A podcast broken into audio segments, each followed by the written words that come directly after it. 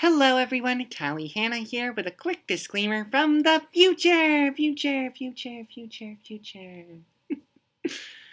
the episode you are about to hear was recorded prior to my public coming out as a transgender woman.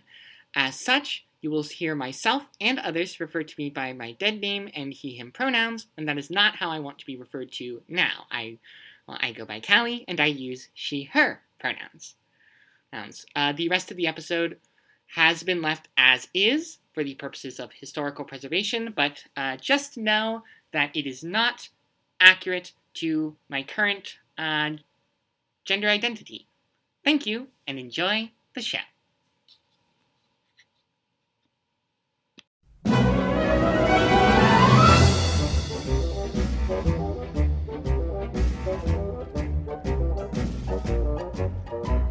The hipster and the nerd. Yes, hipster and the, the nerd. One, one is the genius, the other's quite, quite absurd. Exactly which is which. Often tends to switch. Yes, good It's sir. hipster. They're hipster and the nerd, nerd, nerd, nerd, nerd. hipster and the nerd. Created by Steven Spielberg? No.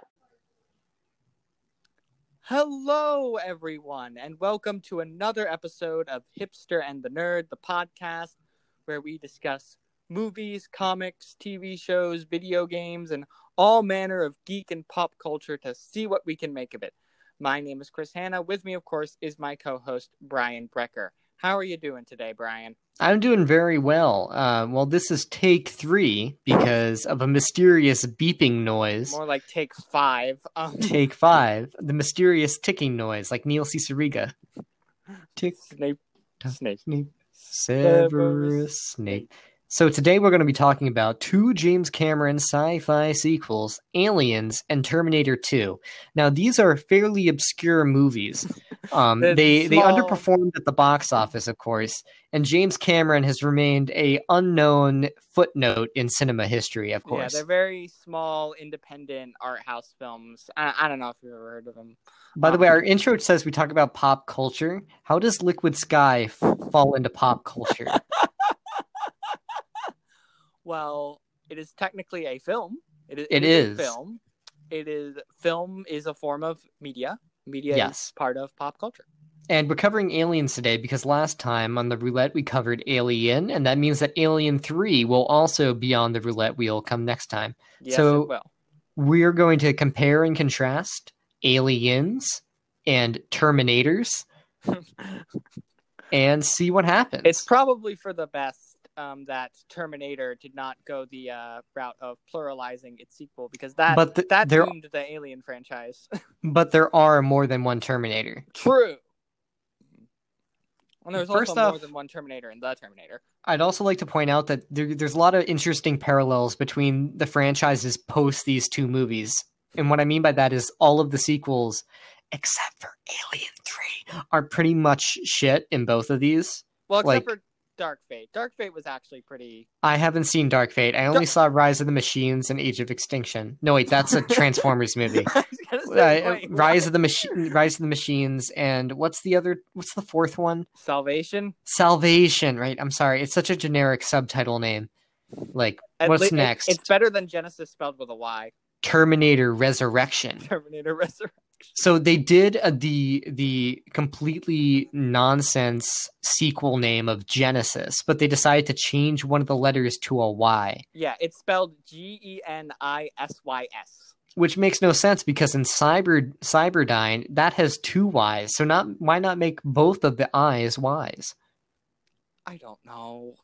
It's a good question. I'm pointing things out that need to be asked, Jimmy. this is why. Th- This is this is why Terminator Dark Fate decided to say that everything after Terminator 2 doesn't count. Everything after Terminator 2 doesn't exist, as far as you you ask me, in my opinion. Yes, um, exactly. So today, I think we're going to be starting with talking about Aliens. Yes. So Aliens actually takes place, I think, uh, like nine years or so, or maybe like ten years after the original. And, and no, wait, fifty-seven. 57. Fifty-seven. I was thinking of Terminator Two. My bad. Nah, we were yeah. So it opens after they cut off the Fox fanfare again. Because have- Fox is terrible because they canceled Firefly. and uh, screwed over. Well, technically that's Fox. Episodes out of order.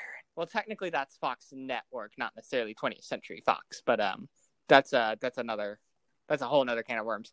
So after Hmm. they cut off the second half of the Fox fanfare again, and we have an ominous opening title reveal again, um, as Aliens, plural. Yes, aliens. We see that Ripley in the.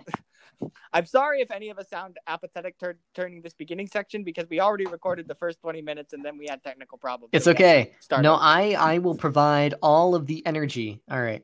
So I, I will. open I will do my best as well. So, So, they yes. open up with a with the so Ripley escaped in the last Alien in a mach- in like this pod ship with her With cat, cat. Yes. Jonesy, who is an, a great cat, one of the best cats in cinema history. 10 out of Way 10. better than Garfield.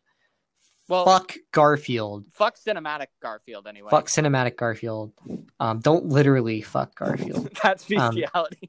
You're right. So um they they come in on the ship and uh there's a, a like this sort of drone machine that scans around inside the pod and uh finds Ripley and Ripley is still in hypersleep with her cat Jonesy. And I remembered I thought I remembered Jonesy having her own uh hypersleep chamber, but Chris, am I am I wrong on that? that you are you are incorrect because at the end of Alien, a, uh, the first Alien, uh, Ripley and Jonesy are seen in the same pod together.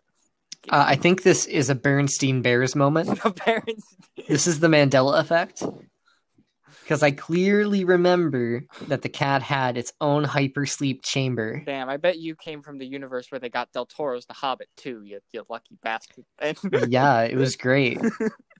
It was the best thing he did since um Hellboy 3.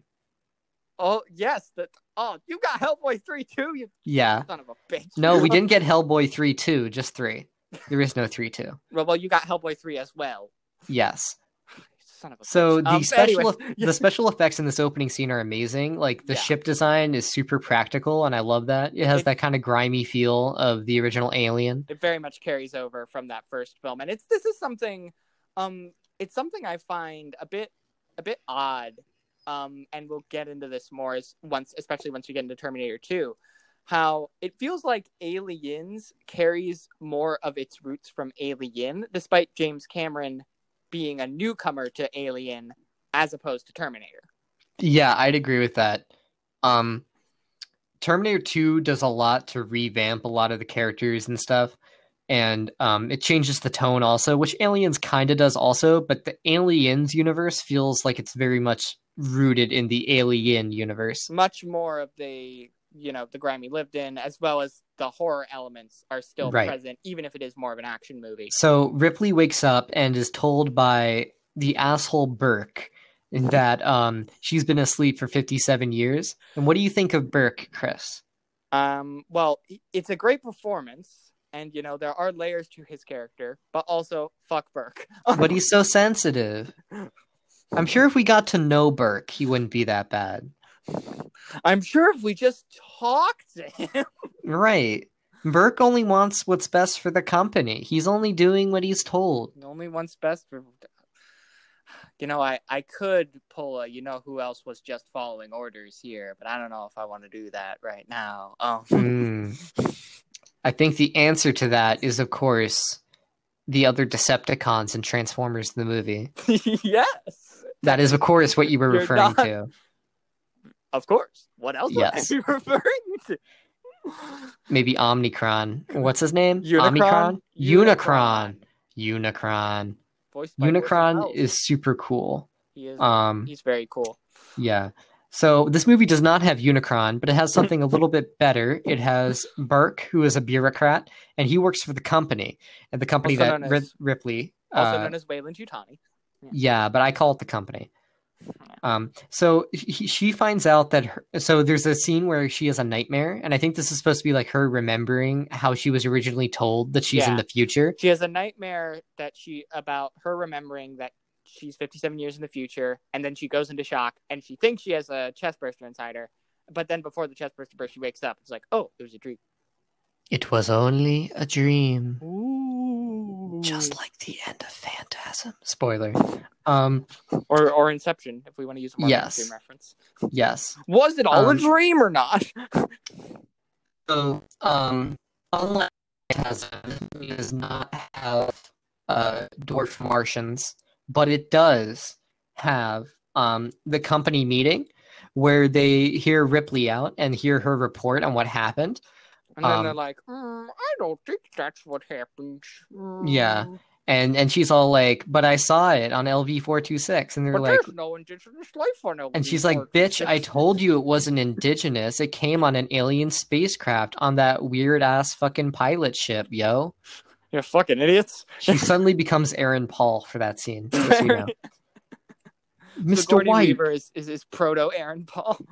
Um, speaking of things that are related to 20 year old stoners, uh, one of the people in the company calls uh, the colony on LV 426 because there's like 60 to 70 families living there now, and Ripley gets freaked out. They call it a shake and bake colony, which I think is just amazing. It's like a terraforming unit, and they, they just pump in the atmosphere. It's shake and bake. It also kind of speaks to Weyland Yutani's general dismissal of uh, people. Well, shake and bake is delicious and an incredibly efficient way of making chicken. So I would dispute that, Chris, very heavily. It's a little uh, look. I'm not gonna say anything. On behalf of the Shake and Bake Company, I think y- you hashtag not mad. Um, you need to apologize, Chris. look, To I'm shake just and saying, bake. referring to a you know whole society of people as a shake and bake colony is a little dehumanizing. Maybe. So in the special edition, we get a scene that's not in the theatrical where Newt's parents are out in a like an eight wheeler vehicle, and they end up discovering uh, one of the, the derelict spaceship, and then uh, the dad gets the face hugger, and this is the start of what eventually we you have to assume is the downfall of the LV four two six colony, and uh, so yeah, um, what happens next, Chris? All right, so the board's all like, "Hey Ripley, if you go with us to the planet where we're sending all these Marines to the planet, and if you go with us, we'll give you your pilot's license back." And Ripley's like, Hell yeah. "Okay, but only look, I'll do it, but only if you promise me that you're coming there to destroy them. You're not gonna dissect them, not gonna weaponize them. You're just gonna fucking kill them." Burke's like, Sure. "Definitely, that's Um, definitely what will happen." nothing nothing will happen in David Fincher's Alien 3 that's completely the opposite of what they just promised you, Ripley. De- definitely won't happen in either this movie or any future sequels. Definitely. What do you mean there's no sequels after Alien 3? There's no sequels after Aliens. That's They not never- true. there's a- a Alien great 3 is underrated, It's a Chris. great duology, and they never. no, it's a trilogy. It's a trilogy, Chris. It's a trilogy with a semi-passable ending. one. These are both great duologies that never had third installments. I don't know what you're talking about. That's like um there's there's that in, in horror. There's like the Halloween one and two and then Hellraiser one and two. Those are duologies in horror. exactly. In fact, I've attempted to fan edit Hellraiser one and two together into one three hour epic before. Wow. Yeah. It didn't work. So, anyways, back to Aliens. So Ripley goes on the ship and she meets all of the different. Oh wait, the Mar- Brecker cut. the Breck hashtag. Look on the release torrenting sites. hashtag release the Brecker cut. yes. So um well by the way, the dad in Hellraiser is Garak from Deep Space Nine. Okay, anyway.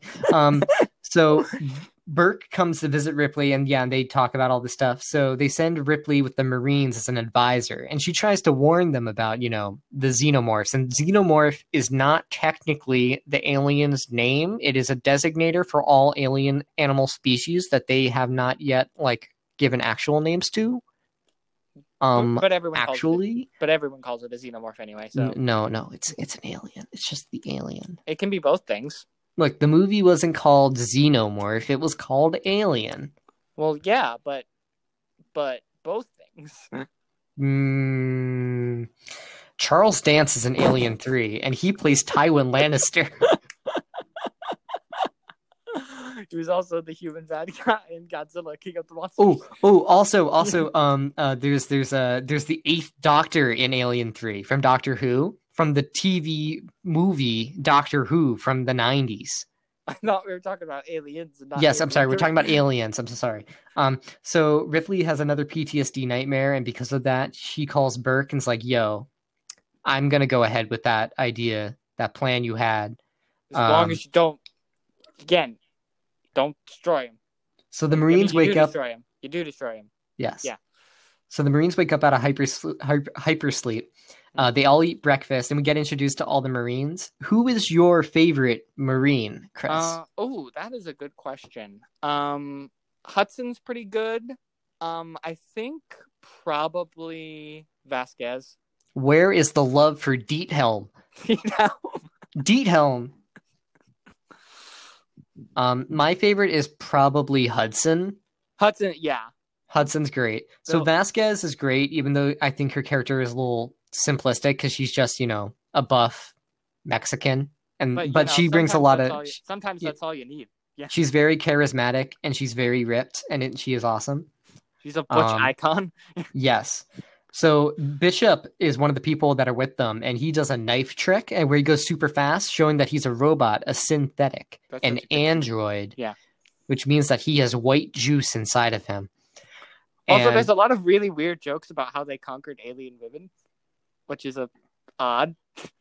I don't remember those. No, because they they like they're passing remarks where they're like, you know, when we went to the, Ar- the Arcturians, like, I if I recall correctly, the one you got was male. Doesn't matter if it's Arcturian. It's them. So yeah, I googled Arcturian, and I could find absolutely nothing in the lore about them. That's Is- bizarre. Is there like is the are the Arcturians like a different species? I'm guessing.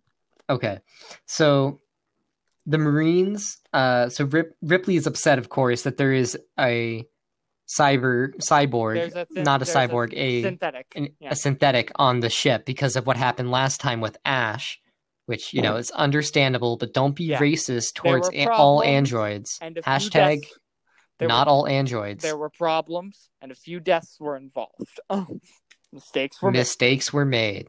Hmm. Uh, I like the part where Bishop is like, "I prefer the term artificial person." Yes. I like that. I like how there's even like an android political correctness, and then everybody's like, "Oh yeah, of course, of course, yeah, Android yeah, rights group. yes."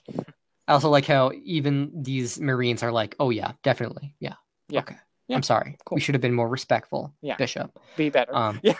So what, one thing I really love about the Marines is they all have these customized insignias and like things around them that show off their personalities. You know, on, on their costumes and stuff. So from there, they enter the the colony compound with their big ass fucking guns, which are awesome. How do I get out of this chicken shit outfit? That's a good line. yes. Um, so I believe, and I might have this wrong because I'm misremem- I might be misremembering DVD extras that I watched a decade ago. I believe that those big guns with like the shoulder thing were actually leaf blowers, like modified leaf blowers. Oh my god, that's amazing. Yeah, It's like that So- one SpongeBob episode where they have the big leaf. which one? The the silent one Yeah, or the, the, silent one? one. Yeah. Because there's the other one where Squidward goes Oh, to yeah, his segregated facility, he goes to the and- gated community. right, which is segregated. Are you Squidward now? See, that was a very subtle thing in SpongeBob telling us that segregation was bad. Um, Oh shit, you're right. so I'd like to say this is kind of the worst disciplined Marine Corps unit in human history. But they're also actually still fairly good at their jobs. Yeah, but their job is only killing bugs that can't hurt them, really. But I mean, you know, they do it. Yeah. Eh. You can't say they're not effective. My grandpa would not be proud. He fought in Iwo Jima. I mean, he, he did actually fight in Iwo Jima. Anyway, so uh, so um, I like the part where Bishop's like, "Oh, those were the old models." When he's when Ripley is talking about Ash, the A twos were always jittery. yeah, and then the she's like, were always jittery. and then Ripley's like, "Stay away from me, Bishop." and then this sets up the arc of her learning to trust androids again, which Yes. uh, is another parallel to the Terminator, Terminator Two, learning to trust robots. Exactly. There's a lot of these movies are weirdly similar for many reasons that we It's- will. Almost like they were directed by the same person. Oh my god. Um, So they they go into the the compound. They find that there's been like explosive damage and there's nobody there. This is on the colony on LV four two six, Yes. and uh, then they're like the area is secure when it's so obviously not secure. Like they walked like thirty feet and they're like, oh, the area. what are you talking about? It was a nice, clean dispersal. The, the area is nice, secure. clean dispersal. The area is secure. And then they see Um, the acid blood, and they're like, "Oh, oh. Interesting. I like how nobody in this movie ever has an oh shit moment where they all look at Ripley and realize that they were wrong to be rude to her. like nobody ever just everybody's just like, oh, okay. You know, I'm not going to admit that I'm wrong. I mean, to be fair, they have slightly higher priorities. Right. Yeah. So they find the acid blood and they find face huggers in a tank, and one of them is still alive, incubating aliens. and it tries to eat Burke, but it doesn't work. It like goes up against where- the, the tank wall. Yes, and And then the radars pick up movement behind them. Boop, boop. this is Boop. also where in Boop. the theatrical Boop. cut, um, in Do you like my radar cut- noises? Yeah, I, I yeah, yes.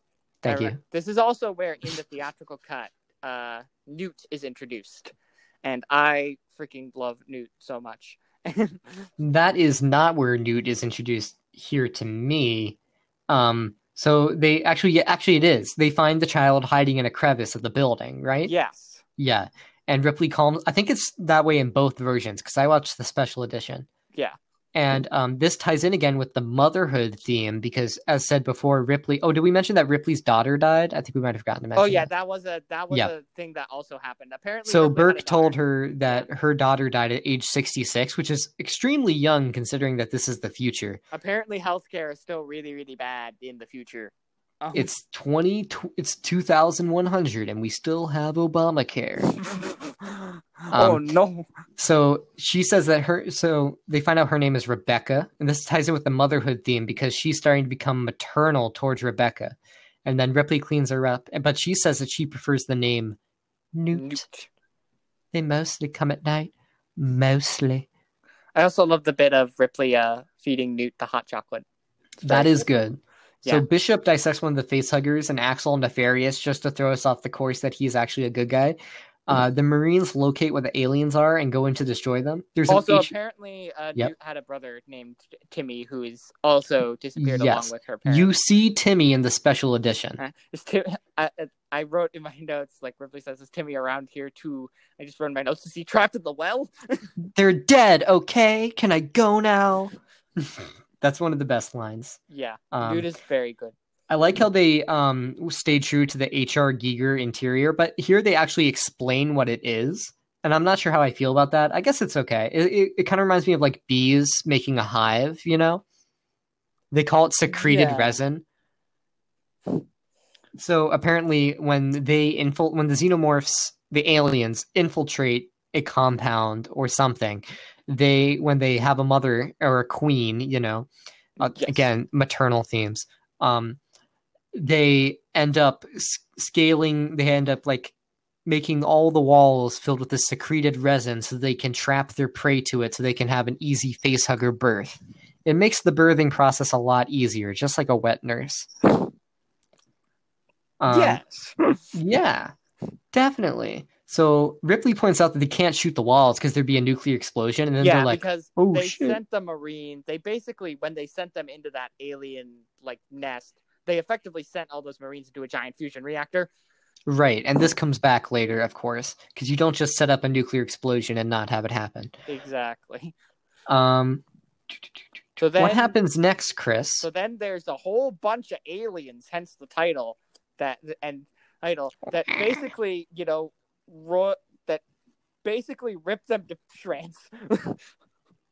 They do, they do, and um, I actually took a list of all the people that died in this scene. Uh, so let's put our hats over our hearts or our hands, and have a moment of silence for those that f- fell during this scene. Okay. okay. They are, um, one second. They are Frost, Crow, Wierzbowski, Sergeant Apone, Dietrich, and Drake. Now, Dietrich and Sergeant Apone got cocooned, which is not exactly a great way for a Marine to go. Um, we will remember them in the great beyond. I will Remember remember you. So um anyway, so, So, Ripley commandeers the combat vehicle she's and got- drives through the wall. the. Because because the guy who's in charge of this operation is frozen up because again this is the least disciplined marine corps in history I think at one point they're like, "Well, we gotta save it. We spent too much money on this mission," and I'm like, "Forget the fucking money, man. Just go." yeah there's even a line later where um uh, well we'll get to that so uh there's this great v- uh, action scene where um the com the, where it goes through the wall and then they're like trying to fight off the the xenomorphs and one of them breaks through the door and then gets a mouthful of shotgun which is awesome although to be fair, uh, so this is one of my m- very minor nitpicks, and I do think this is a 10 out of 10 movie. I think that having them be killed by bullets makes the xenomorphs weaker. I mean, okay, I see where you're coming from, but to be fair, it also takes a lot of bullets to even damage the exoskeleton, let alone actually kill them. I mean, one of them does take the shotgun; it has the shotgun in the mouth. Mhm. No, but if you- if you watch it uh back like frame by frame, you know, you can see a lot of them die based off of like 20 bullets. And it's like uh, I always thought that Alien and the first Alien would have like a bulletproof exoskeleton considering that according to Ridley Scott in the director's commentary, it was apparently a artificially designed biological weapon. And you know, to be fair, we're also, you know, this is a wild animal. And a wild animal is going to implement more strategy and be more careful about like avoiding attacks and sneaking up on its prey when it's alone. Whereas yes. if it's in a pack and it has backup, it can get away with swarming a lot more. Exactly. So the Ex- behavior makes sense. Hmm. Yeah, yeah, it makes sense. It's just I feel like the alien in the first Alien is scarier, and that's also why I like Alien Three because it goes back to having only one alien, which is why it should be called Alien Two Well, because it's the second Alien movie to only have one alien. this is the problem. This is the problem with titling. The, the the problem with the titling of these movies is that you can't is that inherently if you go from alien to aliens and then to Alienses. alien 3 it just sounds it sounds like a downgrade yeah, I have the same. I'm going to echo a complaint by James Rolfe, aka the angry video game nerd, aka the bullshit guy, aka board game James. Um, i thought it was just board james Oh yeah, it's board James. My bad. Yeah. Um, and that. Oh no, he he isn't motherfucker Mike, but I do like motherfucker Mike. He's a good character. Anyway, so he he has this great joke in this one of his you know what's bullshit movie uh things where he's like he complains about sequel titles, and he says Rambo. The first one was called First Blood. The second one was called Rambo First Blood Part Two, and then the third one was called Rambo Three. then he's like the the third one should have been called Rambo Two First Blood Part 3. If you think about it. You know what I mean? yeah I had the same problem with the Saw films. The Saw, Saw they were all nicely Roman numeralized until Saw 7 when it became Saw the Final Chapter. i thought saw God. 7 was saw 3d Yes. It's both, which Oh, are both terrible titles. Uh, or that just speaks to the idea of horror franchises calling you know certain movies the final chapter and then they're not the final chapter Right. why I mean, do that The best one, at least for me, is the Italian Gial is the Italian horror franchise, which spun off from the Italian Dawn of the Dead Zombie. So Zombie was originally Zombie 2 because it was released Dawn of the Dead was released in Italy as Zombie 1. This is we're going way off track, but it's okay. And then so the the Italian Lucio Fulci movie Zombie was released in America as Zombie, but in Italy it was Zombie 2 because it was a sequel to George A. Romero's Dawn of the Dead. So then when Zombie got a sequel in America, they just called it what it was called in Italy Zombie 3. So in America there is no Zombie 2. oh god But they did better because they kept all of them nicely numbered after that. Like there's a Zombie 6. So anyway, anyways, anyways back to aliens so um they get away and uh, Ripley has this great line, famous line of I say we take off and nuke the entire site from orbit. and then it's the only way to be sure. yeah And then uh, Burke, Burke- comes in, of course, and he's like, "But, But what, about, the your money? And then she's like, "Well, they can bill me." And and it's like, well, Hicks is your commanding officer. You should, Yes. you should listen to what Hicks has to say. And Hicks is like, I say we take off, nuke the site from orbit. It's the only way to be sure. sure. And I'm like, damn, Hicks, respect. Hicks is great, although I do think that Hicks's character is Hello. You broke up a little bit there. you know from the first Terminator. yes. Oh, uh, okay. I was saying that I think that uh, Hicks's character is a bit too much like Kyle Reese from Terminator. Like in their demeanor, they're kind mean, of exactly the same character. I don't, I don't know. They're both super serious. I need to protect you. okay, that's men in military fair. positions that have a maybe relationship with the main character. okay. I guess you're you're not wrong on that front. Yeah. James It's James Cameron. Cameron. Um. Yeah. Okay, so, So, what happens next, Chris? and yeah, the The the, Ferro. Ferro, Ferro, and they basically get stranded on the planet, and this is where we get uh Hudson's famous line. It's it's all. By the way, we I'd like to point out that the, the pilot was killed and Spunkmeyer, and there was someone named Spunkmeyer in this movie. so I'd like to yeah. point that so out they anyway. end up like the ship basically crashes, and they're stranded on LV four two six, and this is where we get Hudson's famous line, like "It's all over, man. Game over, man. Game over." What are we supposed to do now, man? We're a real shit now. Um, so that's great. and then and then um, of course, uh, Newt says they mostly come at night. I also like the bit where when uh Um, Ripley and Newt are like talking about the doll, and it's like it's like well well uh, well Casey doesn't have bad dreams, does she? And Newt's just like she doesn't have bad dreams because she's just a piece of plastic. so Ripley's character is a lot more defined in this movie um, than in Alien. Although I don't think that's a knock against Alien. I think the characters in Alien are purposefully ill-defined so that you can project yourself also- onto them. And also, if I Also because, correctly, uh, Ripley was originally written as a gender neutral character.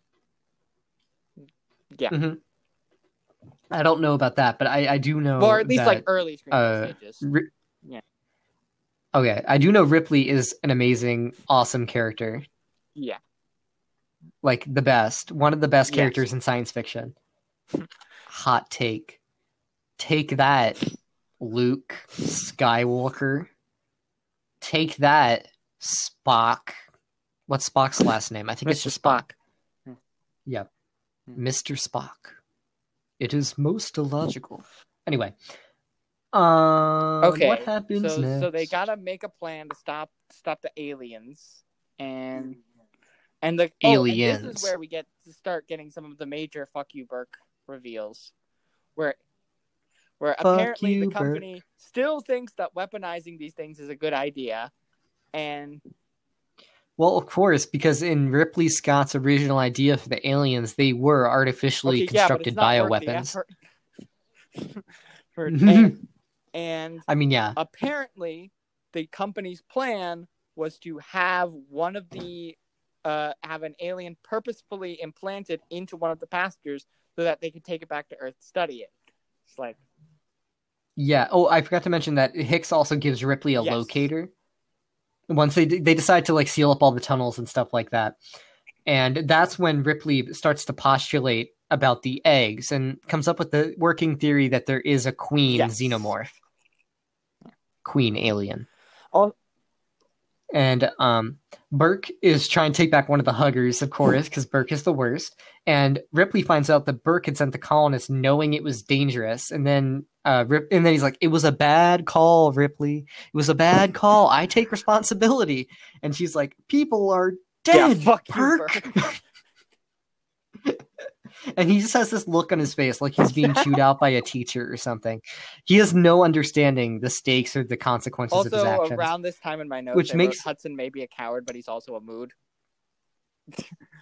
Yeah, Hudson is just an utter shock this entire like, movie. It's so know, good. Most of Um, us like to think we'd be the Ripley, but if we're being honest, most of us would be the Hudson. Mm. Me, I would definitely be yeah, uh, so Diethelm. you I'd die in the first. I would die with no lines.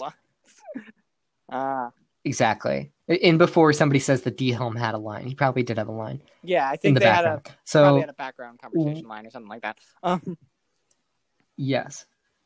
Um, and then from there, Ripley uh, sets off the fire alarm uh, because oh yeah, sorry, there was uh, Ripley comforts Newt, and then a facehugger escapes and attacks her and Newt, and then Burke has another moment, b- glorious moment, where he decides to shut off the monitor and try and kill Ripley because she knows that he sent the order. yeah, fuck you, Burke. So she she sets off the fire alarm to get their get them to come inside, and Hicks just jumps through a glass window. Um, and then she's all like, "Fuck you, Burke," and then Burke's like, "I didn't do I don't nothing." know what you're talking about. I- What okay, happens so next, There's a Chris? whole bunch of xenomorphs come that that come to them. The Xenomorphs. xylophone morphs, and they fight them aliens. And uh, So, yeah, they crawl through the tunnels, and And then Newt is very good at navigating. yeah. in this bit. So I'd like to point out that a lot of the scenes where they are swarming, uh, particularly when there is like one of those um, radar tracking things, I find those scenes the scariest because they actually don't show the aliens; they just show them approaching. I find that, That really pretty scary. I would agree with that. Yes. Um, so they crawl through the tunnels, and this. Uh, oh, oh! This is when Burke dies because Burke tries to run away and Yeah. shuts the door like a coward, and then he gets murdered. um, so Bishop calls in his ship because they're what their plan is now is that you know they're going to blow up the entire thing, um, and then fly away. Um, my question is, where did Bishop get this ship? Was it just like one of the colonial ships that he got from the computer? Because that's what I'm thinking. so. Like, yeah, that makes sense. Yeah. Um, So, um, oh, we forget about Gorman. Oh, yeah, Gorman doesn't do a lot, but Gorman goes back to save. Gorman goes back to save Vasquez, and the two detonate a grenade to kill the alien in the tunnel. They have like a, a heroic sacrifice moment, and then Newt falls down a mechanical corridor, like uh, like a total like wimp. It is almost like she's ten. Okay, so Newt dies. Spoiler in Alien Three Uh, in the uh, beginning. I don't like. it. How do you well, feel about we'll talk that? about a little bit more once we get to the end of the of this movie. But uh, That's true. yeah, we'll, we'll, we'll All right, we'll it. talk about that later. So, So- um, Okay. What so happens the next? Xenomorph the vents and the alien queen. Um, so we see the alien queen in full. Xeno in the vents. Yeah. So Sorry. the alien. So we see the alien queen in full, and the alien queen uh captures Newt. And Yes, Stan Winston special effects, especially with the Alien Queen, oh look yeah, so they're so amazing, spectacular. So there's all these parasitic eggs all around, and she has like the flamethrower, and then she is just like, you know what? Fuck this nursery. Fuck these babies. I'm gonna kill them all. And then she's like torches the entire like compound of eggs. And th- this, I always felt bad. I always felt bad for the queen xenomorph because her babies are dying. She's a she's a ruthless killing machine, and she kidnapped Newt.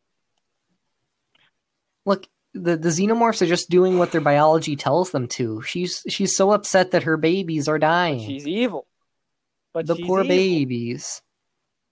And again, this is another good mother versus bad mother thing. Goes in with the motherhood theme that Ripley, as now the adoptive mother of Newt, is now torching the other bad mother's evil parasitic babies. And also, we get this whole. There's a very tense Uh, sequence where the. uh Abortion. It's an abortion theme. I'm aware of the metaphor. Yes. Okay. Yes. So there's a fairly Um, tense sequence where they're trying to get the elevator working, and I'm like, why don't you take the stairs? Yeah. Well, they don't take the stairs because they need to take the elevator, and there are no stairs in the future. Why is everything elevator? Everything is elevator Mm-hmm. in the future. Yeah, so so Newt was stuck in the wall, and Ripley rescues Newt. Uh, she found Newt through the locator, the locator that she gave to uh, Newt because she got that locator Yes. from Hicks. Remember that? Yeah, there's like these little plot devices that go on. And they get passed from person to person. Um, Newt fall. Uh, Newt Okay. No, wait. What happens next? So, So Newt and Ripley are uh, are seemingly stranded, and then and then Bishop Yes. shows up with the ship. But then the aliens Uh-huh. grab Bishop. Think that, right, they tear. They, they the the queen tears him in half. but he's a robot, so he can so he can be. Super Um, gory. Yeah, it's, it's amazing. Um, and he spews his white goo everywhere. Yeah. I'm just gonna let that sentence lie there for a second. Um, and then Ripley uh gets inside the giant The machine, which was introduced earlier when she was like, yeah, because she she has a level two clearance to do that, and um, her, she's like, get bitch!" away from her, you bitch! And of course, that is an iconic moment. Uh, Iconic. A So they fight, and then uh, she uh, makes it so that the the airlock goes out because now they're in like the airlock because they they fell, and she somehow escapes the escape velocity of a total vacuum by her, the strength well, of her elbow. The power loader, don't you know? This part, the physics of this part Well, never really made much a, sense she's to in me. a separate part of the ship from the airlock, don't you know? No, no, she's not. She's in the exact part that's uh, Well, uh, Where everything is falling down. loader, don't and and other people that are like 60, 60 pounds in Newt Newt's case, like and probably like fifty pounds in half of Bishop's case are getting like brought towards the vacuum. So that's at least like fifty to like Well, hundred pounds they- of force. air, probably the- like 200. vacuum of space only Wouldn't her the, uh, arm the rip in half? only fully sucks in evil people. Don't don't you know? So that's why Well, that means that no, no, Bishop no, and it Newt are evil. Fully sucks in evil people, but, it didn't. I think you're making an ad hoc explanation for something that doesn't necessarily make much sense. Yeah, So uh, the queen falls through the airlock and they escape, of course. Yeah. Um, and then she so Newt puts Bishop and all of her Ripley fr- all get into their yeah, And oh, yeah, Hicks. and Hicks is there as well. Um, all get into Yes. They all get put into their into their yeah, they all cryo sleep, pods. and they They live drift happily ever after. Except in Alien they- Three, where in the beginning No, they, but all die. get a happy and satisfying ending that I'm Nope. sure Nope. won't be stupidly Nada. retconned in the next film. That definitely won't Okay, I'm gonna make I'm gonna make a hot take. I'm gonna make a hot take here, Chris. Alien 3 starting with the death of everybody from the beginning of Aliens is actually very in keeping with the tone of the original Alien, which is bleak, desperate, and absolutely But depressing. I don't like it. But it doesn't matter. I think it's bad. I have not seen Alien 3 in full, so I Mm. cannot judge it fairly, but the idea of oh yeah. Oh, by the way, remember all those great characters you characters that managed to survive the previous film and that had such a strong connection? Yeah, they're all just dead off screen with no fanfare whatsoever. Of course, you're talking about Battle for Endor. Yeah, but the difference okay, no, the difference is that in Battle for Endor, the characters from the previous movie were garbage. Um so Okay, here's here here's here's the tea. Here's the tea, Chris. The tea is the scalding hot tea, in my opinion, is that Newt is not that interesting of a character. mm, disagree. Newt is only interesting in the fact that she provides a motherhood theme throughout the movie for Ripley. Well, I mean, yeah, that is her core purpose in the story, but she's still a good as a character. character herself, no, as a character herself, she acts like a walking, talking poltergeist kid, saying incredibly vague and disturbing things. and sure, she has like one good character moment where she's like, "That doll doesn't have bad dreams because it's just no, a but she, piece al- of but she also plastic." like that they're all, they're all dead. Okay, can I go now? Like she has a lot of good character moments, and how she decides her own Eh, it's okay. It's fine. It's fine. And also, that was that was a fairly peaceful death. To die in hypersleep, she felt no pain. All right. But it's like she just died. Um, Bishop survives actually in Alien Three. The the head of Bishop survives. Yeah. So not all of them die, but Hicks and um which I Newt don't like are dead. storytelling decision. oh they it wasn't a storytelling de- decision. The reason why they did it was because they Well, couldn't get the actors back. They shouldn't have made a third movie. Then? No, no, no, no. Yeah, I don't think.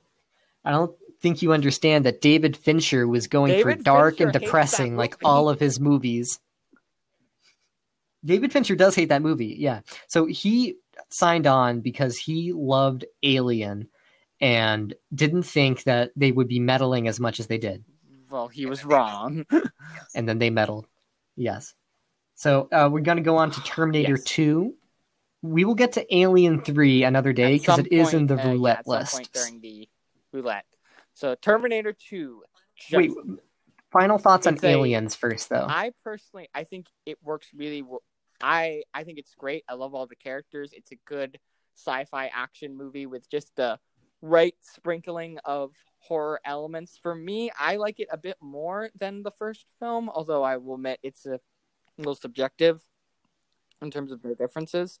Because yeah. I think, yeah, because both me, of them are yeah. both oh, Alien. sorry, and you were Aliens saying? like fantastic, like ten out of ten movies. It's- Um, yeah, I agree with you, but um, I think Alien is better than Aliens.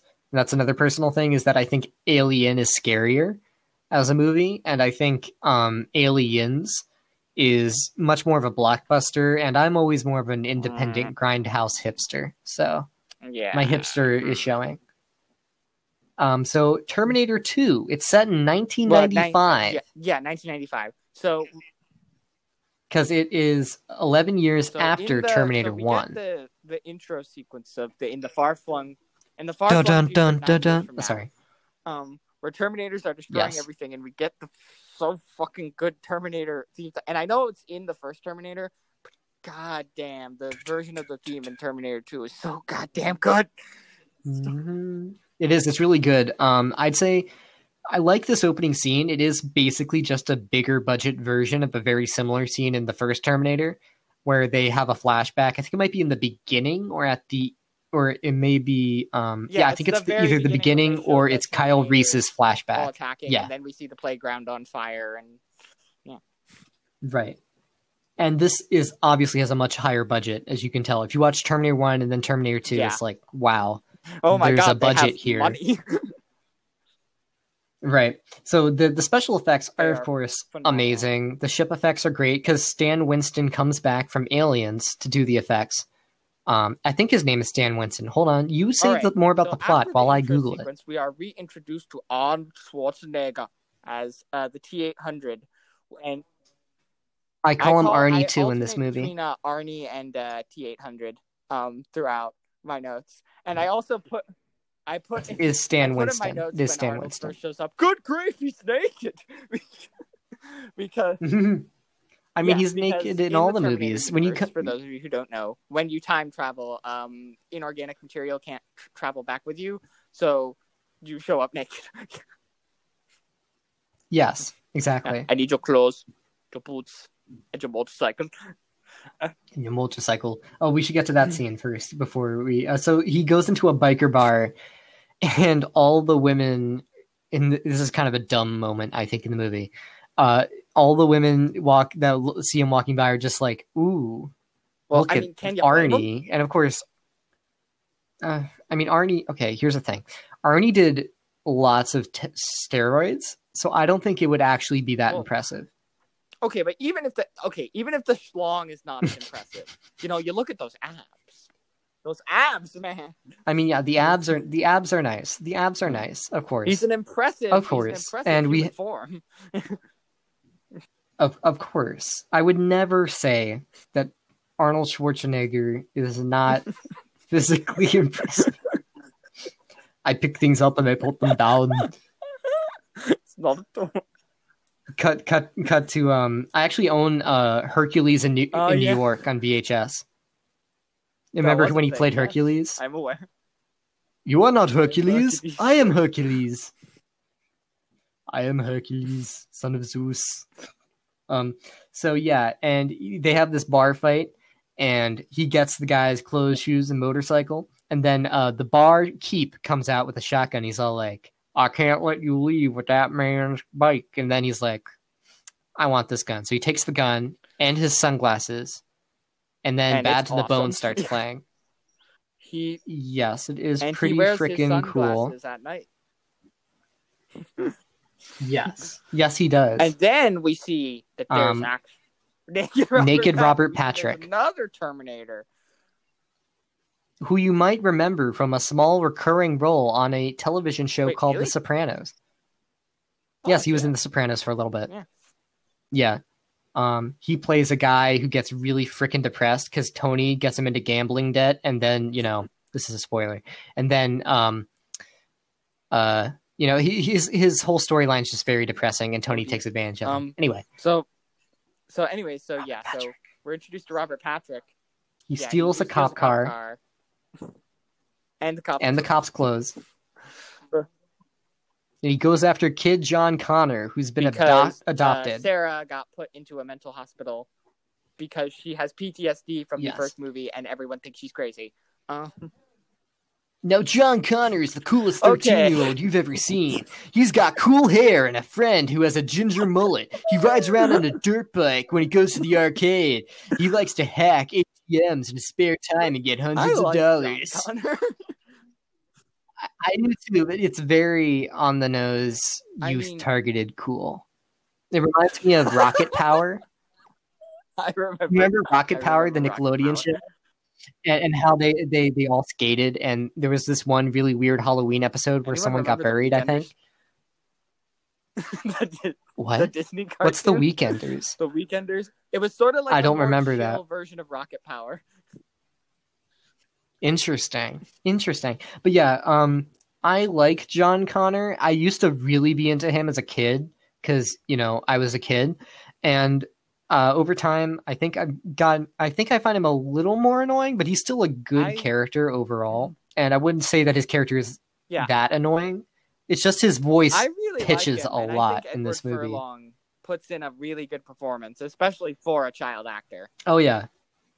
His performance is great. I just his his I mean, voice we'll get into it pitches a lot. Phrases, but uh, you, You can't kill You people. can't just go around killing people. Um, Mhm. So um I love this. I love this. So um he Ginger Mullet Kid, who is his best friend, of course, and I don't think he has a he name. probably has a name in Ginger. Mullet Kid. Yes, he probably does. Ginger Mullet Kid is like, "Is this your mom?" And she's like, "Yeah." And she's like, "She taught me how to do this," which, uh, given how old he is, must have actually Yeah, happened at was, like a very young was age. Which is, how to hack ATMs at like four. yeah. So uh, and then he's like, "Nah, she's a complete psycho." Well, to to most average humans. Yes. Yes. Yeah, But I- I just good, like that that's line. Good, that's a good line. So, um, and then he rides away on a dirt bike, Yeah. and oh, I, I forgot. I'm sorry. I I mixed up. So that line comes later, but anyway. So he rides off on a dirt bike, and his mom's like, "No." His father comes out. It's like, "Listen Yeah, to your mother," bad. and he's like, "You're not, my, not my mother, mom." Todd. Yeah. You're not John my real dad." parents are dicks. Yeah. They're not really okay. They're dicks, but they're, They're not, not- like abusive. okay, well, the dad might they're just like maybe okay. So they're like just actively. They're like inactively. They clearly don't. They're want- inactive I, parents. I don't think either of them really want this child. they don't give a shit. Yeah. So, um, what happens then is we cut to Sarah Connor, who is in a psychiatric facility, and Linda Hamilton is, is- fucking yeah, ripped in this movie, and she's so goddamn good. I love it because I love the scene where she is it, like having like the psyche vow, and she's like being confronted by like the the people about like what happened. It's like like you're Yeah. the one living in a fucking dream, Silberman, because I know what happens. I know what. yeah. I like how um he uh she she's diagnosed with acute schizoaffective disorder. I like I like writing down August very specific things like that so I can bring them up later. Fucking real then. So Sarah Connor had stabbed her doctor in the knee with a pen a few weeks ago and had attempted to escape. Um, the jerks who work there zap her with a cattle prod and force her to take her medication, which of course probably leads to her hallucination, where Robert Patrick comes looking for John Connor, and um, it's like, Sarah, you're the only one that can protect her, Sarah. And then he walks out, and this is when she has her um, first dream of like yeah, the end August of the world. 29th, 1997. Yeah. That's, Exactly. That was several months yeah, before I was the born. world ended on August 29th, 1997, and then it just came back? Pepperidge Farm, Pepperidge Farm Pepperidge remembers. Farm remembers. yeah. So Sarah dreams Kyle Reese, and then Kyle has this good callback where he's like, "On your feet, soldier." Um. So yeah, August 29th, 1997 is the end of the Day, world. Of course, it Skynet, already uh, happened. Goes online. Well, except not. Well, Sarah, ex- except not really because of what happened. Sarah Connor- movie, but you know, well, okay. So Sarah Connor tries to lie.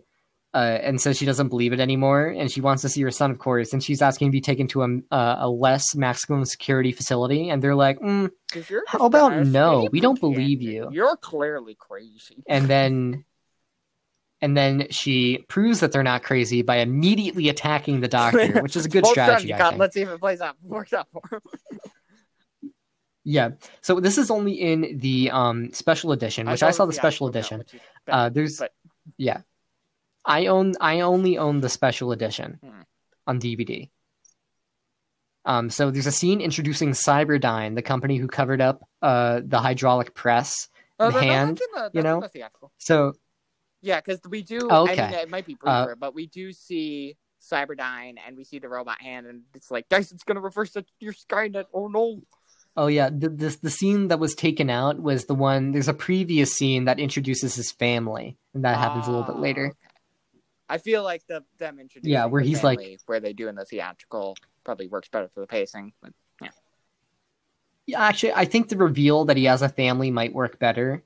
Although in the scene, actually, it's re- actually revealed if you pay attention in, in the scene with the hand because um the guy at the door yeah, is like, "How's your wife doing?" We just don't see them. Yeah, Right. And it is the uh and so the scene that was taken out of the theatrical version was one where his his wife is like, "Stop your work, honey. You're so addicted to your work." And he's all like, "But I'm on the cups of greatness." I, I, I think just said there might be cups, like the cups of greatness. that in the theatrical. The cusp. It might be Yeah. it might be cut down. because I remember something like that. Anyways. Yeah.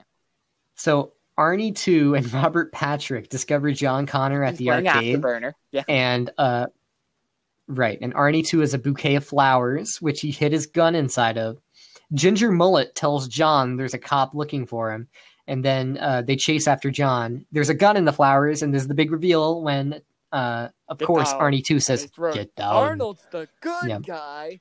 What a great twist! That So, they- definitely wasn't spoiled in the trailer.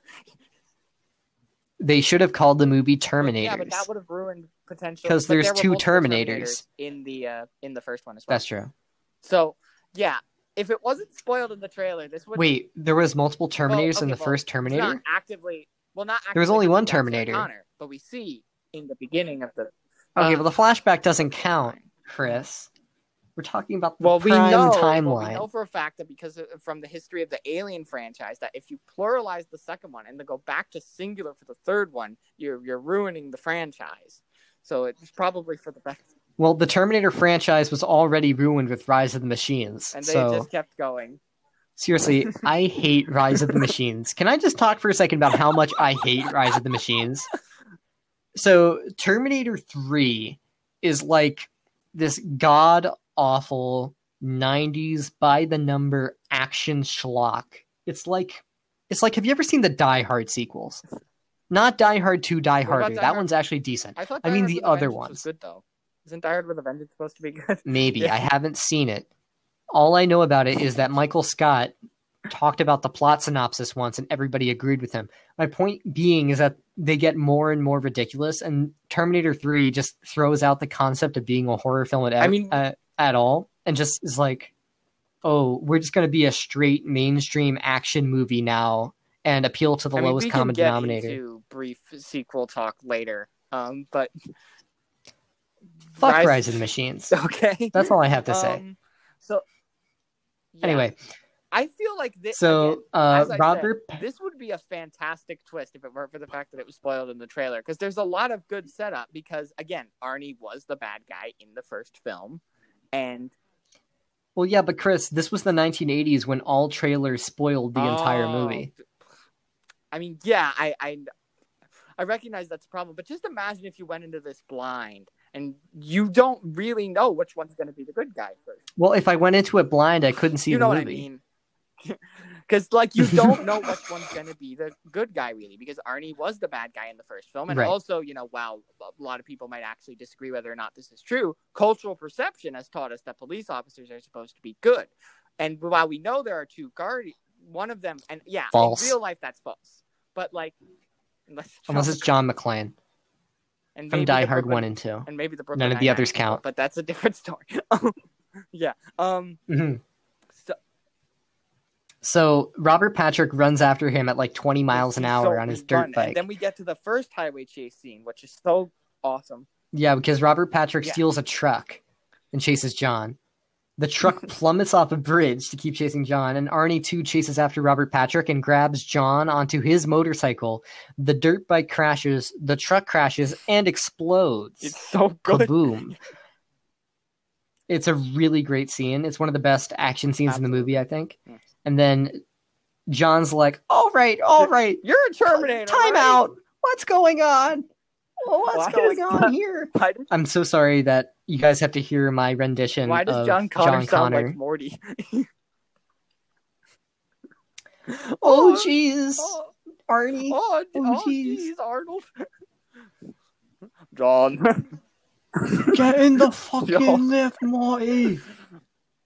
We're going to have a bush league You're going to adventure. Anyway, Street, way far so- from John Connor. so uh, Arnie explains that he He was was sent sent back in time. back in time because by John Connor Connor in the future. To protect his younger self. Right. Yes. Um, and this, and um, they, he goes to a payphone. He's like, "My parents are Yeah. dicks, but I gotta tell them." And then uh, she, the mom is really nice, and he's like, "Something's wrong. like, She's What's- never what's this your- nice." And then name? Name. Max. Oh yeah, because the dog you're forgetting the point where the T one thousand. You're forgetting about the part where the T one thousand the impales impales the his stepfather, his foster father. foster father through a the milk carton. And first of all, can we talk about the liquid metal effects? Because holy shit, they are amazing. they're good. Okay, so I'm gonna have another hot take here. This is hot take central right now, and that's that I don't think the liquid metal effects hold up as well on HD as they do on Hmm, VHS I and DVD. I would disagree. I mean, yeah, they they they have aged. Like they are Well, here's the, here's the thing: lower lower quality, I think lower quality video formats can actually hide a lot of um, problems with uh, CGI. I think, and I this is actually this is one of the movies that I think actually looks better on a lower quality format, like DVD or VHS. Uh, I think Alien looks better on VHS also because if you watch Alien on VHS, then you have like it's lower quality and that makes it scarier, you know? Because you can't you don't know exactly what you're seeing. i'm basically regurgitating a point made by hbomberguy in his video essay vhs you should all subscribe to hbomberguy well he did an he did like a 40 minute video essay on control alt delete's Loss comic why are you telling them to Anyway. subscribe to someone way more popular than us? subscribe to Well, hbomberguy now To someone way more popular than us. because i respect then, good that's fair. creators yeah um so Okay. what so happens get- next Yeah. Oh, your foster father- parents are yeah. dead. What's the what? What's your dog's name, Max? How's the dog? Fluffy. Oh, Fluffy's fine. Your foster parents are dead. how's Woofy? I also love all So the. Um, uh, Arnie, ex- there's a lot of Arnie, great memes Yep. around that scene. Like my personal favorite is there's Yes. a really great Steven Universe one where it's where it's like are, are your are your foster parents fans of Steven Universe? It's like, after the Steven Universe movie, what do you think of Pink Diamond? Oh, I think she's great. Your foster parents are dead.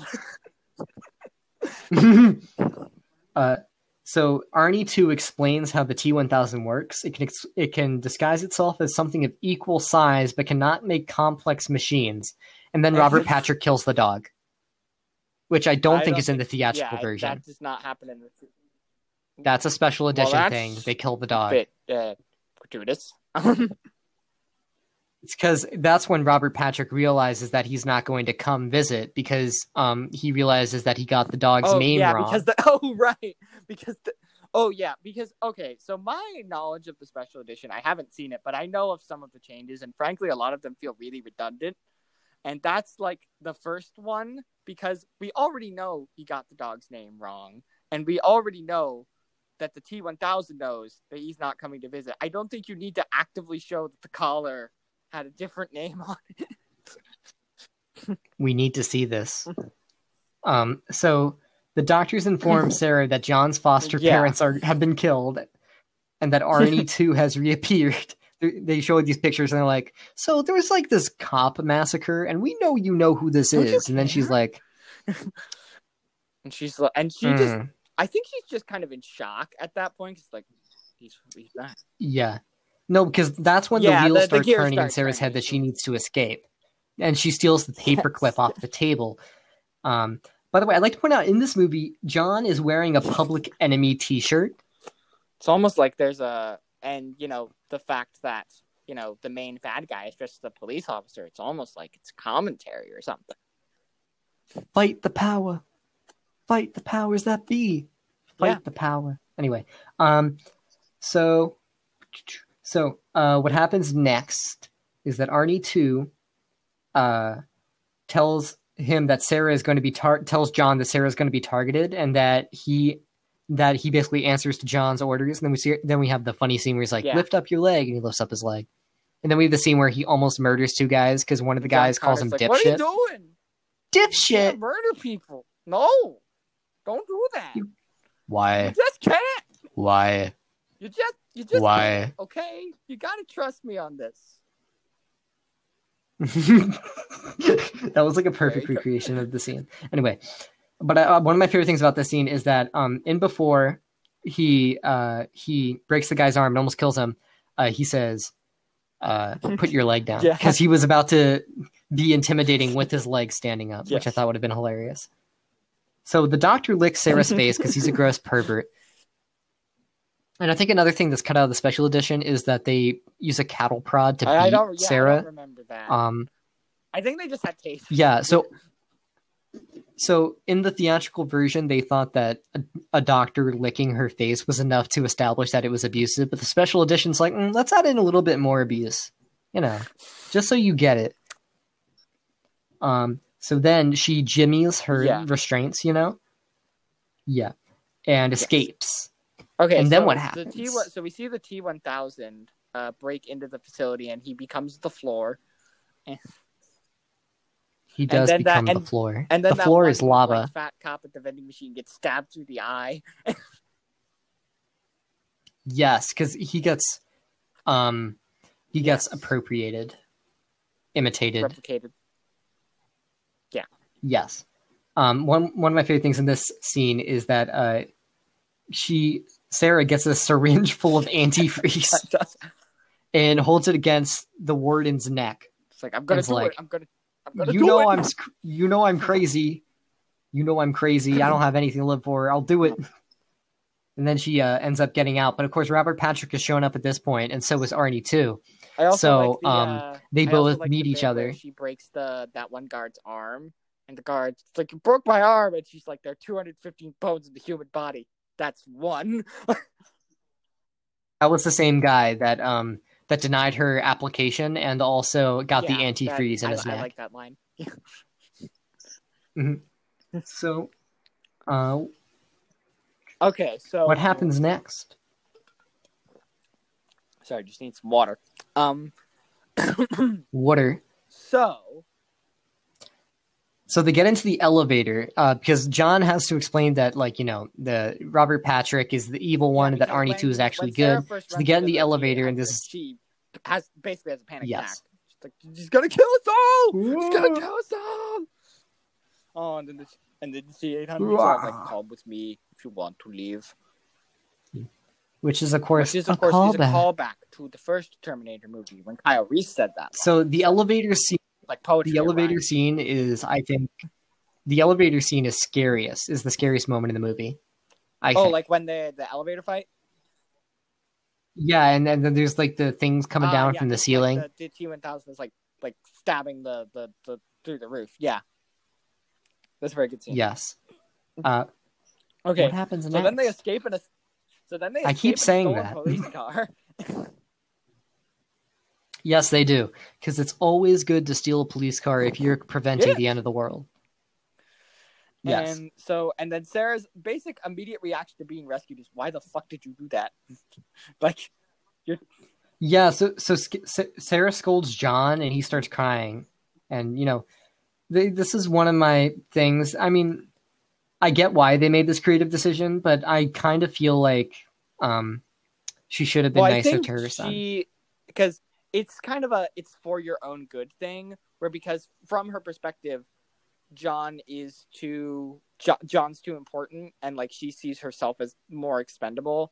So like if there was a You, I'm too important. um. So then, uh, Arnie too leans over and's like, "What's wrong with your eyes?" And he's like, "Nothing, man, nothing." And then, um, we cut to Robert Patrick, and Robert Patrick comes up to a cop and he's like, "Say, that's a nice bike." That's an amazing moment, and I love that. Um. So Arnie too tends to Sarah's wound and says that he lives for 120 years, and we find out which is interesting. the And then we have this a learning computer. a neural a network computer. Same thing. neural network. Well, it is the same thing, but I think that the fact that they put in the phrase neural No, network say- shows that no, they they did their homework no, and is actually really cool. Well, even in the theatrical, it says right is a neural network, a learning computer, and and that's it. Yeah, You it's- it's a neural network computer. Where it's like, but my chip is set to read only, and then they have to like dissect him and flip the chip and. okay, I thought the dissection scene was a really cool bit of special Okay, effects, the and I actually like that good, scene. it's also not needed. So they perform they perform surgery on Arnie too to modify him to be more well, adaptable was alre- because so um theatrical cut him having being a learning computer establishes enough that he is adaptable. I don't think we need that scene. Um, No, no, no. You do need the scene because um, there's certain things that he needs to be able to learn, and this shows this is an explanation as to why he becomes friendlier and able But to understand human emotions later. by the learning computer. The more I am exposed to humans, the more I can learn. But the main pro- the main reason why the T800 exists is so that he can seek out and destroy com- other life forms. It's not to learn things about society, so they have to override his major uh, parameters to do that. It makes Mm, I sense, Chris. I don't really feel like Anyway, the best part about this, which I think isn't in the theatrical version, is that there's a scene where um, Sarah has a moment where she wants to destroy the chip. You know, because she thinks that she can just get rid of the T800 right then and go out on her own. But then John stops her and it's like, no, mom, you can't do that. And then she's like, but he'll kill us all if he survives. And she, he's like, you know, I'm going to be like the future leader of the world. You better fucking listen to me. He didn't say fucking, but you know, you better listen to me, mom. And this is where Sarah learns to trust his son, her son's judgment. And I like the scene a lot, and I wish it would have been in the theatrical Mm, I think I think we get moments like that throughout the theatrical version. Anyway, I don't. Kind of Mm, Mhm. I don't. I don't know. I think it's a really important scene. Like maybe you could cut it down a little bit, but you know, I think it's a good scene. So John and Sarah, I I, put, I wrote this at this point. John and Sarah have a realistically toxic relationship. yeah. You're not You know? entirely wrong. because what happens when your son when you find out your son is the messiah That's a good question. Yeah. You know well i think one of the things that happened is of course you um make a musical Jesus about it Christ, superstar. i don't know i don't know where i was going with that sentence sometimes i'll start a sentence and i don't know where it's Okay, going so then Michael any- Scott. so so they start so they so they're on so they get on the road again and Edward and John On the road teaches, again. uh, the T eight hundred ninety slang. yeah you don't say you don't say affirmative you say no problemo and if somebody's really you can and if somebody's really getting on your nerves you say eat me. And if you want to shine them on say hasta la vista baby. So here's my problem with the movie. This is my main problem with the movie and it's not just things in the special edition. The pacing is a little bit weird in the special edition. It's that this movie has a lot of very 90s specific cool. And it's very dated. Cool. I have I don't have anything specifically against 90s cool. I'm just saying that I'm just saying I'm just saying that uh, they try very hard to make John Connor a cool kid because they're trying to make him, you know, not an annoying child like, you know, that fucking annoying kid from Battlestar Galactica in the 70s. God, I hate him. Um, you know, the one with the stupid teddy bear robot. God. So fu- he has like a robot dog. It's the worst thing in in in Battlestar I'm assuming Galactica. this is the original and not the reboot. Ne- This is the original, yes, because Ronald D. Moore would not have children in the new show. what I if don't they think. what if they bring back the what if they bring back the As main characters. robot for the uh, Peacock reboot? Anyway, So okay, let's have a tangent about Battlestar Galactica for a second. So Battlestar Galactica 70s is actually pretty good, except for that sort of shit. Um, and then there was a, a reboot because it got canceled because it cost too much money, and it was called Battlestar Galactica 1980. And this is considered one of the worst things ever dear. created. It's like really bad, apparently. Um, I haven't seen it. And then there was the Battlestar Galactica 03 04 series, which started off with the miniseries in 2003 and then went on to have an actual television show. And that was created by Ronald D. Moore, who had previously worked on Star Trek Voyager. He was so upset that his plan for Voyager having an interconnected ongoing plotline didn't happen that he ended up uh, taking a lot of his ideas into Battlestar Galactica 04. That has been a tangent about Okay. Battlestar Galactica. And and then there was the Caprica show, which was canceled by Sci-Fi because Sci-Fi is the worst cable network in existence. They canceled The Expanse. They canceled Mystery Science Theater 3000 and Nightcrawlers. Well, I not Nightcrawlers. It was Night Flyers. That was a George R. R. Martin story. And then they also canceled um, Dark Matter. They canceled all Yeah, of their. Sh- I'm sorry. Anyway, C- cable networks. Am I right? I don't like sci-fi. I don't like sci-fi, and I like science Remember fiction. when the Sci-Fi Channel was spelled right? One there. yes, I do. Anyways, Remember when the Sci-Fi Channel started making TV movies just to keep Roger Corman employed in making shitty movies? I do. Anyway, what happens next, Chris? so anyway, so there's yeah, so they're on the road again. We we teach the T eight hundred ninety slang, and I what I actually is a dated but fun scene, and plus you know any I feel that there would be a modern. It's not like stuff like that wouldn't happen today. And and if you really want to shine them on, call them, a, call boomer. boomer. oh man. And if they're young, call them a zoomer. Terminator 2 uh 2020 uh remake where um it's John Connor Don't give them ideas. 800 out of floss and and how to make TikTok videos.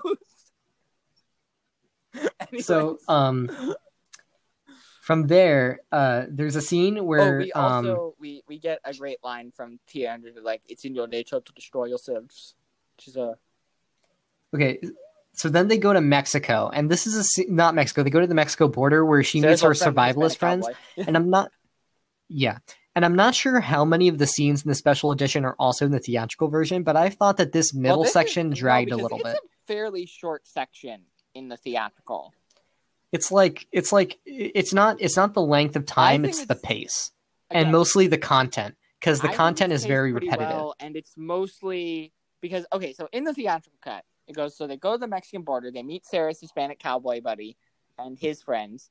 So they Yeah. go to armor up, like, and they they find a minigun. Fuck yeah, and t eight and we Mhm. see the T eight hundred learning how to be a dad and and how to high five. Right, and, and Sarah and then we her have this monologue. really and then we have another one of them like the narrations which i don't i don't really think it's a good place to put the narration. Narrations only make sense i think in a movie when you're either in the middle eh, like in the beginning or the end. If you're going to do narration throughout the whole thing you have to do it throughout the whole thing. You can't have one in the middle one one in the beginning one in the middle one in the end because that just comes off like oh okay now it's narration again An internal As- monologue. There's also no reason to have that because monologue it, no, that narration you could character moment because it's when because it's it's part of her it's part of Sarah's arc of learning to trust the T. But you can easily understand that by Lin- Linda Hamilton's perfect facial acting. and but it, there's a lot of really good lines in that monologue about how I uh, disagree. he would I never, disagree. you know, he would never get drunk and he would never not be able to spend time with him. And I like the ending bit. Yeah, but all that all that can be in the subtext, and it doesn't need to be I- told to the audience. Also, I found the scene where the two kids have guns and they're firing at each other, and then and then John Connor's like, we're screwed, aren't we? And it's like it Yeah, is in your nature to destroy I'm yourself. I, oh my god, that was like, okay. I know I'm into really fucking pretentious movies, and this might be hypocritical, but that was some heavy-handed Yeah, symbolism right there. True. Like, okay, okay, I guess this is your Okay, but- theme movie. Sure, you can have this the theme if you want though. to. They're not wrong. Uh, yeah, but, but okay. I hate the book Lord of the okay, Flies. Okay, well, Lord of the Flies is wrong. Is the thing. You are Yeah. entitled to your opinion that Okay, Lord of the Flies sucks. but- No, no, no.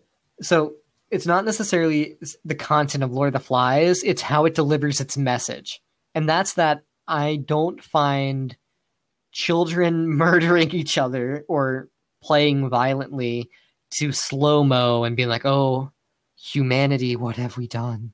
It's like, uh, it's just like, uh, couldn't you have Well, done that some pretty other way like- or have like it be in the seconds. subtext? It is like five seconds. I just thought it was heavy-handed. Um, besides that, uh, there's some repetitive scenes I think where John's just going on and on about my mother raised me as a survivalist and taught me how to use weapons, and I just thought regular kids would like that. And then like another scene will happen, and then we come back to him. He's like, Okay, "Yeah, well, I'm still talking like, to the robot about That all my feelings." That happens like three Well, times in the special the edition. Okay, And like I told Regardless. you to, I told you to watch the theatrical cut, but you didn't listen to me, and this is what happened. so regardless regardless um what happens next is that um Sarah feels bad that she can't connect to her child and she has another nightmare and this Ah, is the nuke yeah. nightmare with the Yes. the children And she, yeah, and she Um, can't warn them. and then she, and and the, the emotional intensity of this scene, holy fucking shit! Like, yeah um and then that's when she decides to although I do think it's a little repetitive to have two separate nuclear holocaust dreams but anyway so um then this is when she decides to go out and murder Miles Miles, Dyson. Dyson. who is the owner of the Cyberdyne Corporation. So she bursts in dressed as a commando and uh, shoots him for his s- face. My God. yeah. he- He's a good actor. Um, and then Sarah sees the kids, But yeah, well, and she's like, she "Oh, this whole thing like it's all your fault. I can't kill them." It's all your fault. I'm gonna. And he's like, "What the fuck shoots you talking and about?" Oh shit. I, I'd also like to point out that she didn't have to make him destroy any of his work. She could have just, you know, had in a failsafe in the robot. Yeah, have you ever heard of, you know, like the fi- the rules of robotics? Yeah, Asimov's three laws of robotics. Yeah. right. If you just implemented those into the code, this all could have been Mhm. avoided. I mean, hmm. Unless you, unless it like can change its well, operating parameters self- on a well, whim. Skynet Which why would you? self-aware, And I would assume even if those parameters were set, it becoming self-aware would allow them to what- bypass those parameters. What does it mean to become self-aware in this context? Mm, you know, like, you know, be fully in control and aware of oneself. I mean, but that's what a learning computer already does. What would have to be different for for uh that makes it the, the mainframe be like, oh, Cyber- I'm self-aware now. Just isn't read up enough on Isaac Asimov. yeah. My point is is that maybe Linda you know, Hamilton isn't either. there's an easier way. Well, I feel like There's I'm an like, easier way. also, I don't think Sarah Connor in Uh-huh. the mental state she's in and what she went through would be thinking that logically. Yeah. Yeah. But also, I feel like maybe if you want to be like, you know, conciliatory about this movie's logic, you could be like, well, in the logic of the movie, uh, the, some military guy would have overrid the parameters to stop that anyway. Yeah. And also and like also because Because Oh, military oh, industrial no, no, complex. because it's the military and the nature of the military is that you have to harm other humans. Sometimes. Sometimes. Well, yeah, if we're if we're in active if Yeah, yeah, if we're in the time. active war, that would be harming other humans. Anyways, what Okay, happens next? So Oh wait, wait, wait, no, wait, wait! Now I remember what happens next. So, so Arnold rips off Yeah. the skin off his arm and shows Dyson that he's a robot, and Dyson's like, what have we "What done? the fuck? What has humanity done?" And then they're like, "All right, time to destroy and my life's work." Sarah Connor kind of goes off on Miles, like, all you know how to create is death and destruction. So I have a question. My question is who actually obtained the robot arm? Um, I think Because Dyson says that he got it from the police and the police told him not to look into it. But why would the police cover it up if they weren't already working for well, Dyson? imagine, well, first of all, A, because the police are corrupt. And B, because Okay. I imagine they were just like Sure. investigating a crime scene. I mean, yeah, but usually that would be put into evidence. Wh- Why? How would they? Did, was there like a, a logo on it that they found that Or it belonged to Dyson? Or maybe And then they- gave it to Dyson because money and police are corrupt. You know what probably happened? This is my headcanon right now. I just made it up. Is that the military? Uh, so the police sent it to the military, and the military sent it to the CIA. The CIA decided that it was good for America to have, so then they sent it to Miles Dyson. Yes. So yeah, so we find out that Skynet was created from the CPU of the first Terminator from the first movie. So stable time loop. Yes. Um, Um, well, it's it's different than a stable time loop because in this movie they create an oh, alternate so it's a timeline. different Skynet that leads into more or less the same time. Yeah. Because the Skynet in the first movie, I don't think is would be as advanced as the Skynet Ah. in T2 because they went back in time and they introduced a new timeline which was not the one that originally occurred. Well, actually, it could have been the one that originally occurred be because Jo- right, because John Connor already knew that Kyle Reese was his father and that's why he sent her back him back in time. But then that also doesn't jive with Terminator 2's whole concept of averting Judgment Day. So maybe the Terminator franchise just has really inconsistent time travel rules. You don't say. Um. yeah. Anyways, Okay, so What then they go happens next? Destroy Cyberdyne, and then I wrote in my notes, "Oh shit, the T one thousand's back."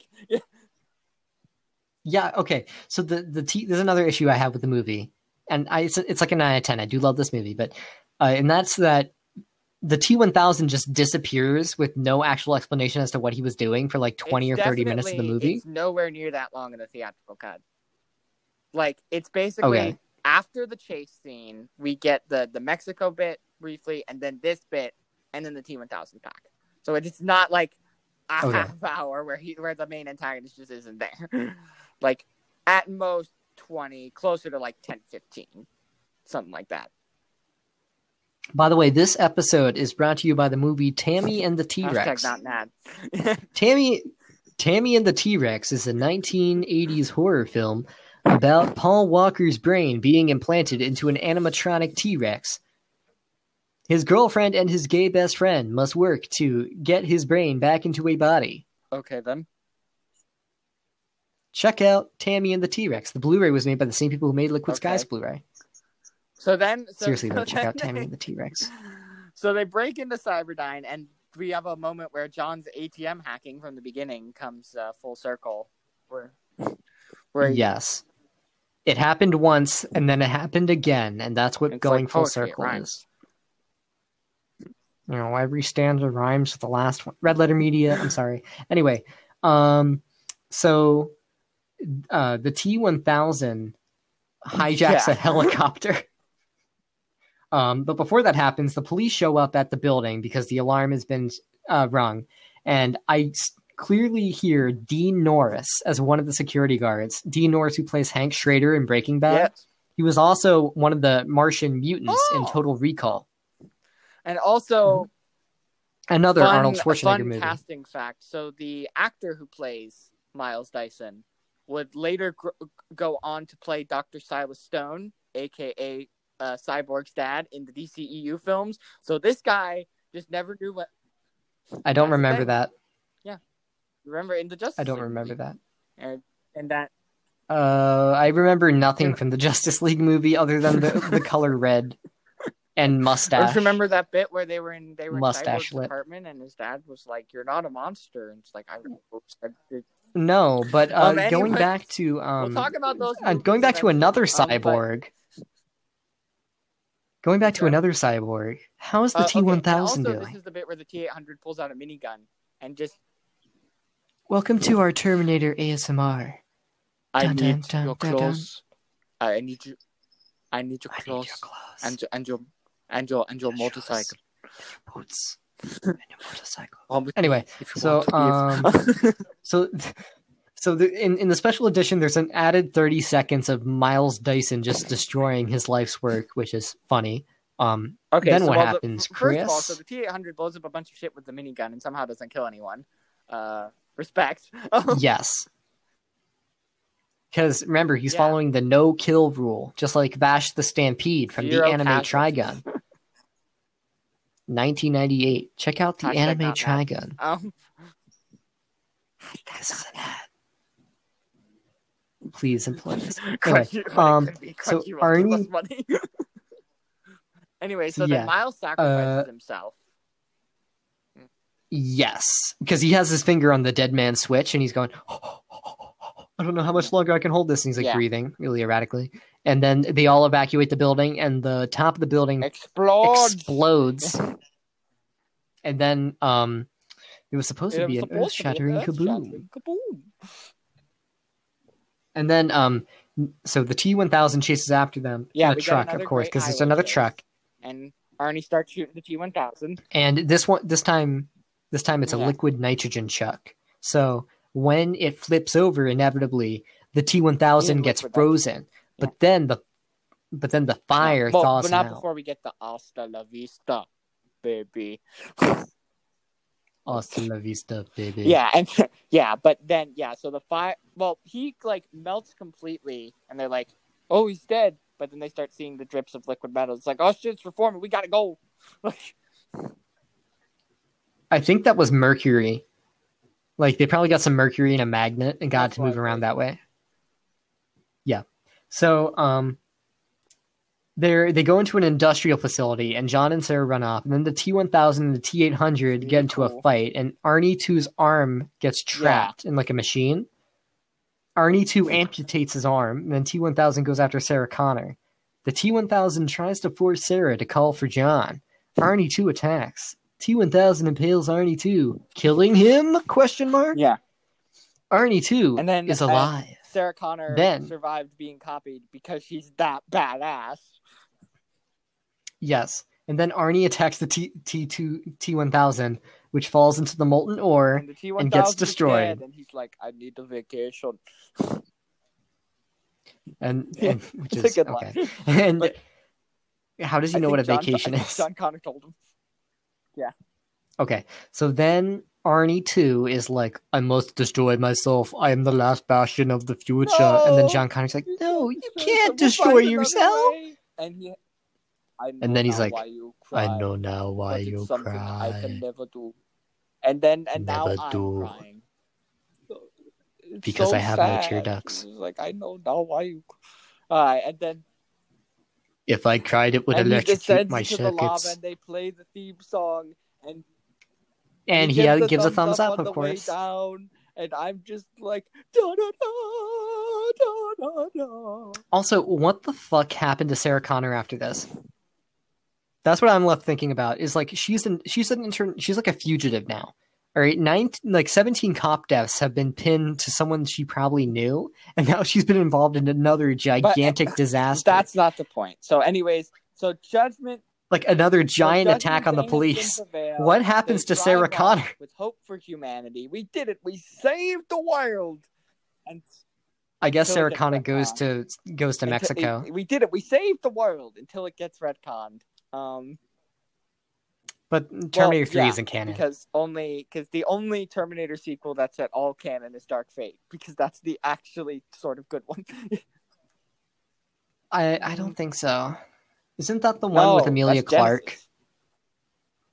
I'm sorry, I know Dark nothing Fate about was Dark the one Fate. that came out last year that was actually pretty good, but because everyone had lost faith in the Terminator franchise, nobody saw it.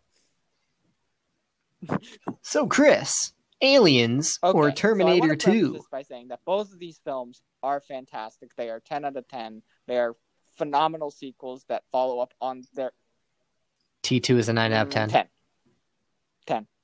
9. 10. 9. 10. 9. 10. Anyway, um, Nine. 10. 9. I got the last Ten. word. 9. 10. 9. 10. 9. Okay, okay. Anyway, Deep Space Nine. that is a Star Trek show, yes. But I and so yeah, both of these films are fantastic. I think both of them follow up on their original films very well, even if they are more action movies than the more isolationist horror movies that their predecessors were. I would say that while Aliens arguably is a carries the tone better because it has more of the horror elements from that first film. I would say that overall Terminator 2 is the better movie. I think it's paced better, at least in the theatrical cut. I like the characters a little more. I like how it tells its story. And again, both of these films are fantastic. This is not meant as a knock on Aliens because I think Aliens is phenomenal as well. But I think I have to disagree with you. I have to disagree with you because that's my that's my role on the podcast is to disagree with you. Um, so I think Aliens is better than Terminator 2 because Aliens is one scarier and two much closer in tone to the original than T2 is the Terminator 1. Um, besides that, I also think that it is less dated and holds up better over time, and even the special edition stuff doesn't necessarily weigh down the. Uh, I suppose the, Aliens the is a little more Um, timeless, but also I feel like some of the '90s might be part of the charm. Like it's almost kind of like it adds to the appeal. Like there's a line, there's a line we didn't mention where John Connor's like, "Why attack the Russians? Aren't they our friends now?" Oh, John. if only. Oh, you John, knew. you sweet summer child. Um, so, uh, but I also would disagree with you in more than that way. I disagree with you in the sense that I think Alien is better than Aliens, and Terminator is I better than. Terminator I Two. think both of the the sequels are better than the original films, even though both of their original films are ten out of tens, and they are also fantastic. Like, Well, have you considered no, that you're wrong? I'm not. Okay. Well, um, what is the right, next episode so, going to be uh, about? Next week we are back with Rocket Ship Roulette, and we're doing Lone Yes. Wolf and Cub and Batman and Robin. All right, so I'm gonna I'm going to introduce these two movies. So Joel Schumacher recently died, and we picked this movie before this he died. kind of awkward So this is- because man, I really wish we were talking about a different Yeah. Joel Schumacher movie that represented his legacy better. So Rocket Ship Roulette, what it is is it's not just m- m- us ripping off Red Letter Media's Wheel of the Worst. Definitely not. Absolutely not. Um, what it really is about is my cat was abducted by aliens. Okay, uh, it, he used to just be el- le- like levitated, but he's been taken away for a weekend. I hear he's doing very well. She's being very, very groomed, groomed very well. Um, yeah. Here's here's actually a, a noise sample. That's what that's what the aliens have been sending sending me uh, through uh, Zoom for the last couple days. The aliens use Zoom, of course. Um, so they sent me this roulette wheel, and basically what happened is now we have to spin the wheel and watch the movies. And the two movies that we got were Batman and Robin. And what do you think of Batman and Robin? No, Good. it, but it's not Ah, Joel. Schumacher's fault. I think I It's not- I underrated. Batman Forever is underrated. I actually kind of like Batman. I think Batman Forever is overrated. What? Okay, so Batman Forever is always the good Schumacher one, and I'm I'm using quotes with my hands, but you can't see it. Um, but I think it's actually less interesting and entertaining than Batman I, I, and Robin. And to be fair, I have not seen Batman and Robin in a while, but my general opinion is that while it is a mess of a story, it's also not Joel Schumacher's fault, and we gave him way too much shit for it. Mm, yeah, okay, I can see that. Um, well, anyway, then the other movie is actually uh, something that's been called the um, inspiration for the Mandalorian. It is the seminal, uh, critically acclaimed uh, samurai movies, uh, Lone Wolf and Cub, which is about a lone samurai warrior that goes off with uh, his son to regain his honor. Yeah. Should be a fun time. Yeah. All right. Yeah, So, anyways, definitely. Uh, in the meantime, this is Hipster and the Nerd. We do this every Thursday. You can find us on Spotify, Apple Podcasts, Breaker, basically wherever you get your podcast. I am Chris Hanna. You I get my podcasts in the alleyway on Lucas Street. Okay. It's my it's my podcast Hey, dealer. buddy, you want to buy some podcasts? He gives it to me in, in a in one of those one of the, one of those plastic bags. they put an audio file in a plastic bag. Yeah, yeah. It's like, all right, don't tell anyone. Don't tell anyone. It's, it's a podcast. It's the black market uh, podcast scene. I shouldn't be talking about this. I am Chris Hanna. You can find me at MegaNerd98 on Twitter and Letterboxd. And Brian, where can they find you? You can find me where any animatronic dinosaur is getting its brain implanted. Or you could find me on Twitter at Brian Brecker. Yeah. But, you know, So Tammy and the T Rex. you should all watch Tammy and the T Rex. It's amazing. The gore cut is better than the theatrical, I have to say. Uh, Tammy and the T Rex, Paul Walker. His brain gets implanted into a dinosaur. thank you all for listening. And we will see you next time. Bye bye. Tammy and the T